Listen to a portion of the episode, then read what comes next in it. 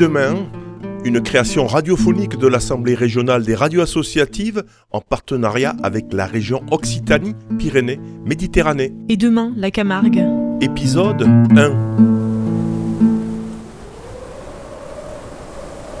C'est toujours pareil. Chaque fin de saison est difficile pour l'amoureux des traditions taurines que je suis. Les brumes de l'automne recouvrent les prés dans les manades et troublent mon esprit. D'habitude, je me dis que c'est une phase ordinaire avant le retour de la joie à la faveur des beaux jours, quand résonneront de nouveau les sabots des chevaux et des taureaux dans les rues de nos villages méridionaux.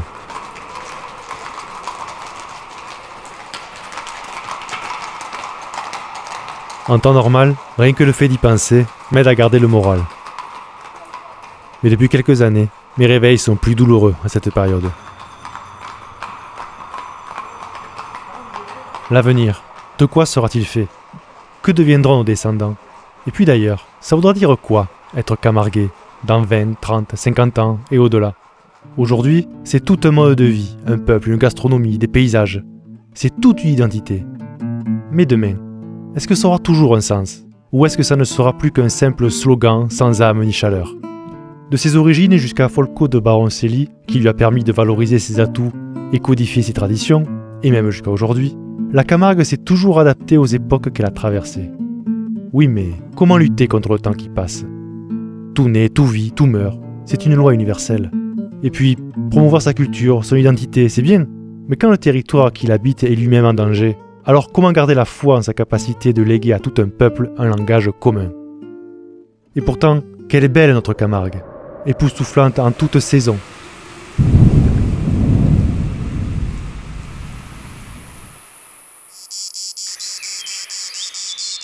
à la fois sauvage et modelé par l'homme, morcelé de canaux et roubines.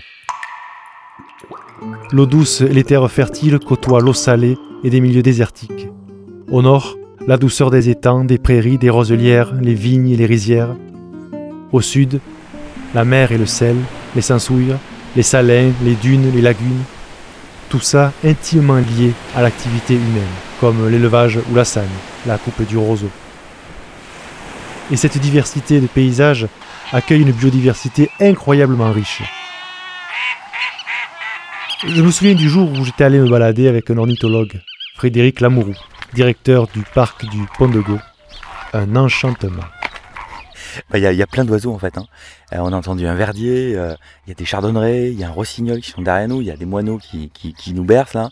On a entendu des cris de hérons aussi, puis des, des jeunes aigrettes aussi qui réclamaient de la nourriture, puis des flamands derrière aussi. Et on entend surtout un oiseau qui est euh, assez particulier, hein, qui s'appelle le coucou. Encore notre chant, de nouveau. On entend un petit euh, chip, chip, chip. En fait, c'est la cysticole des gens, qui est un tout petit oiseau qui chante en, volant. Et puis il y a des petites échasses qui sont en train de crier derrière nous. Il y avait une fauvette tout à l'heure, euh, mélanocéphale, qui, a, chanté juste devant nous. Donc c'est. En fait, on, finalement, ces oiseaux-là, on en a vu pratiquement aucun. On l'a aperçu posé sur une branche. Et puis, ben, si on fait attention, si on prête l'oreille, on a pratiquement entendu plus de 12, 12 euh, espèces d'oiseaux sur ce tout petit chemin comme ça. Donc c'est vrai que là, on se rend pas compte de la richesse. Dès qu'on y prête attention, finalement, on se rend compte qu'il y a une richesse inouïe. Anges. Ah, le flamant rose. Fascinant échassier. Et une superstar. L'un de nos trois animaux symboles. On n'imaginerait pas la Camargue sans lui. On le voit toute l'année dans nos étangs ou dans le ciel, et ça, c'est unique en France.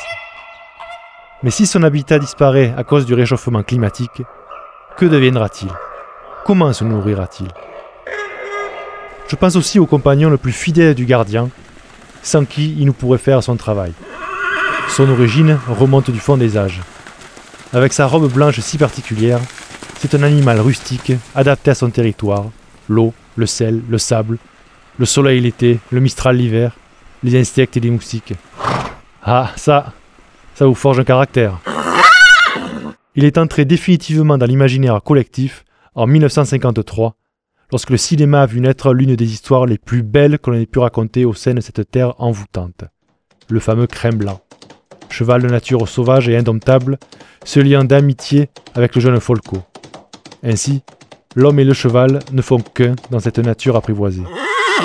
C'est sans doute ça qu'a séduit le tout jeune Renaud Vinuesa, éleveur depuis bientôt 30 ans, qui vit de sa passion au Kellar. Vraiment, je les adore. Personnellement, moi, je dois tout au cheval Camargue. C'est un outil indispensable et, au final, ce sont nos jambes, ce sont, c'est la moitié de notre tête, c'est énormément de choses pour nous. Sans nos chevaux, on n'est rien. On les aime, on a, énormément d'affect pour eux, on les soigne, on, passe énormément de temps pour qu'ils soient bien. Ils font partie de la famille quand même. Ils les aiment tellement, leurs chevaux, qu'on raconte qu'à leur mort, ils ne partent pas à l'écarissage, mais qu'ils sont enterrés dans la manade, debout, face à la mer, comme les taureaux remarquables. Non, la Camargue sans cheval demain, c'est impensable pour moi. Quant à ce cheval sans sa Camargue, il en existe, mais ça devient un cheval comme les autres. Et le taureau alors? Ici, c'est le roi. Il était là avant nous et a conquis nos cœurs, nos vies, nos prairies et nos rues. J'imagine difficilement nos paysages demain sans taureau. D'ailleurs, ils sont indispensables à leur bonne santé, me disait Florinesco, guide naturaliste. Si on enlève le taureau en Camargue, c'est très simple. Ce qui peut se passer, c'est qu'on va avoir un paysage qui va se refermer. Il va y avoir une friche qui va se former, des herbacées, puis ensuite euh, des arbres qui vont, euh, euh, ben, complètement refermer cette prairie. Donc on va avoir des, milieux ouverts qui vont disparaître. À partir du moment où vous avez un milieu qui disparaît, vous avez une perte de biodiversité. C'est-à-dire que le, taureau, en maintenant ces paysages ouverts, eh bien, il crée un des paysages riches qui permet une richesse de biodiversité. C'est très simple. Quel autre euh, bétail pourrait venir en Camargue? Aucun. Aucun. Puisque le taureau et le cheval Camargue est complètement adapté à ce territoire-là. Ils ont des sabots qui sont imputrescibles. Quel autre cheval a des sabots qui pourrissent pas? J'en connais pas. Donc on a une espèce qui est complètement adaptée à ce territoire. Il n'y a pas vraiment euh, d'autres espèces qui pourraient supporter des conditions climatiques aussi difficiles. Jean-Marie Espuche, guide lui aussi, en est persuadé. C'est que si demain, d'un coup de baguette magique, on supprime les balades, eh ben on aura des champs de maïs, on aura des champs de blé, on aura des champs de, sorgho, euh, de, on aura des rizières. C'est grâce aux maladiers que l'on a échappé à une agriculture intensive. Hein. Nous sommes sur des terres qui sont euh, pauvres. Nos terres ne pourraient pas supporter un élevage intensif. Pourtant, avec les menaces qui pèsent sur leurs terres, les maladies sont clairement en danger. Quand je pense à la famille Reynaud, au domaine du Grand Radeau, Frédéric, le papa, et ses filles Aurélie et Aude, qui ont repris l'exploitation, ils ont tant d'amour pour leur métier, leurs bêtes et leurs terres. Vous savez, ici, vous sortez, il y a toujours quelque chose à voir. Il y a toujours un truc, un oiseau, euh, il y a toujours un truc spécial. Moi, je suis né ici, et chaque fois que je passe un endroit, j'ai un souvenir. Et voilà, c'est joli, moi, c'est un truc qui me plaît, et que je, que je changerai pour rien au monde. Nous, notre, notre territoire fait 1000 hectares. Nous avons 250 taureaux sur à peu près 1000 hectares. Je dis à peu près parce qu'il y avait 1000 hectares quand on est rentré, mais vu que la mer avance, elle a dû nous prendre, je ne sais pas, entre 100 et 150 hectares à, peu près. Oui, on inquiète, mais euh, peut-être moins que notre père parce que lui, il a vu vraiment euh, bien l'évolution. Après, nous, on s'est habitué à vivre avec depuis petite, on la voit avancer. Mais c'est vrai que c'est inquiétant, euh, surtout au point de vue euh, de qu'est-ce qu'on va faire de, nos animaux. Donc du coup, on cherche des terres de repli, comme on dit. On cherche à acheter euh, des terres un peu plus haut ou à louer, peu importe. Mais voilà, pour justement être sûr d'avoir un endroit où mettre nos animaux dans quelques années où, où le grand radeau n'existera plus. Mm. On n'espère pas, on espère que ça s'arrêtera, mais ça va pas s'arrêter. Faut être déjà, réaliste. Déjà l'hiver. Voilà, les grands coups de mer, l'hiver, les protéger nos animaux au moins l'hiver dans un premier temps. Mm. Quand il y a des coups de mer, la mer elle reste à peu près une semaine, elle met à peu près une semaine pour repartir, donc les bêtes arrivent à trouver des endroits hauts, nous on les arrive un peu, euh, voilà où on peut, on leur donne à manger où on peut, et quand elles repartent euh, elle laisse toujours du sel, donc du coup ça désherbe.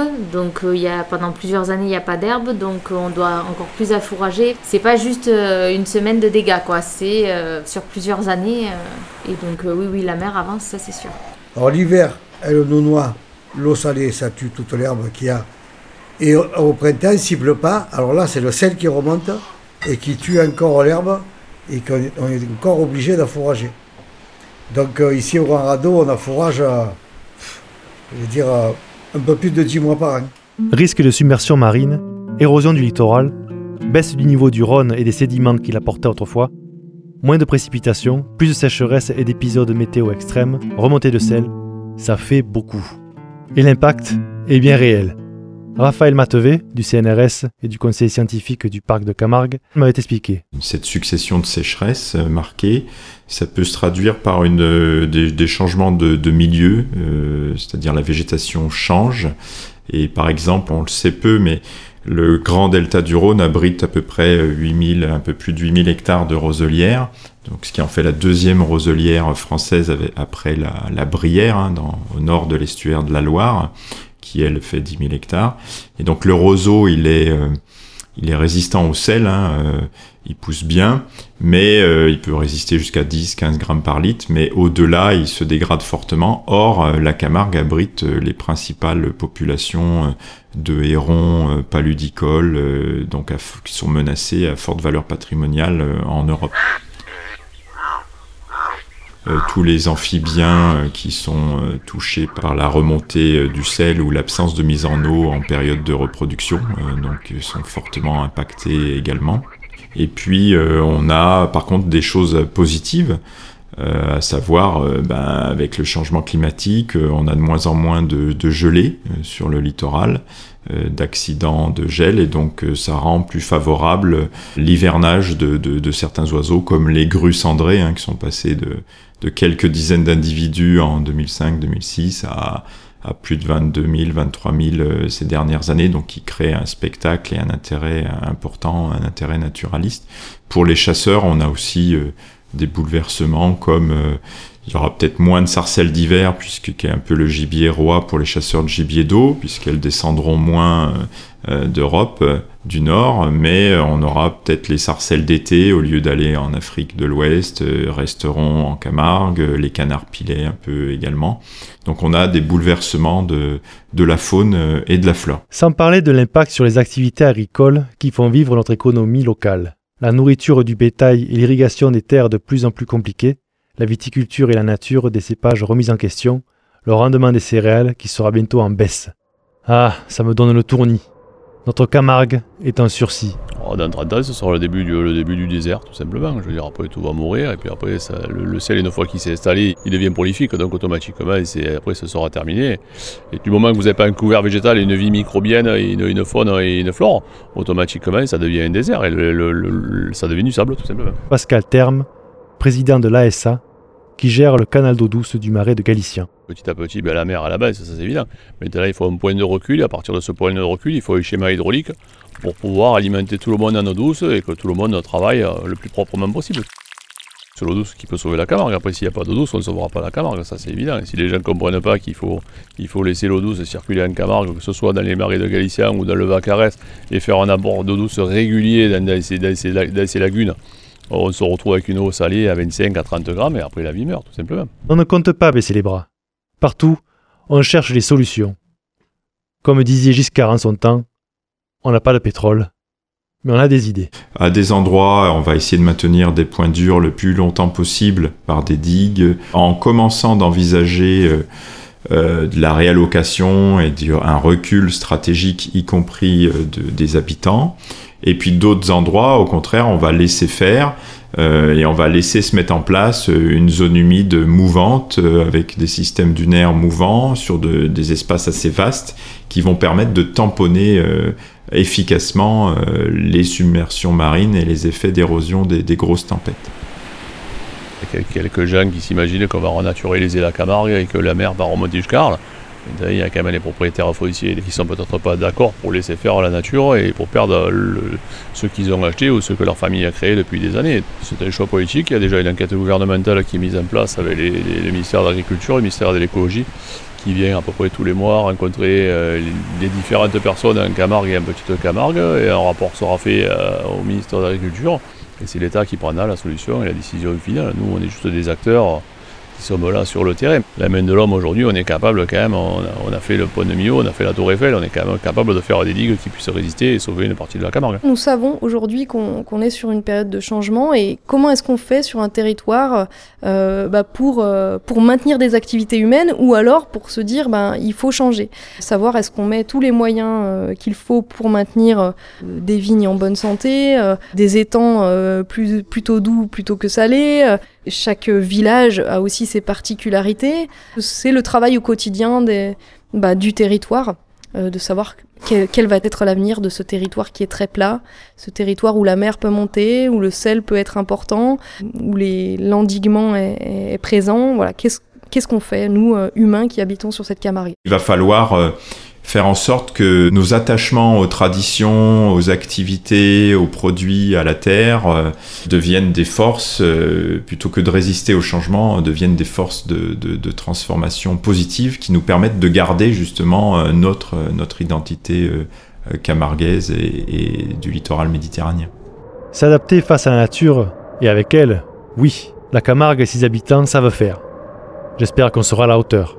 Mais nos traditions, elles, survivront-elles au XXIe siècle?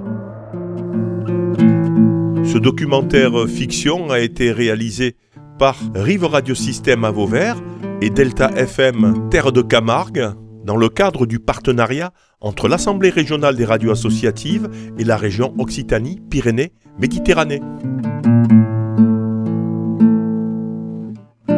Écriture et lecture de la narration Olivier Pince, musique originale Lionel Mistral.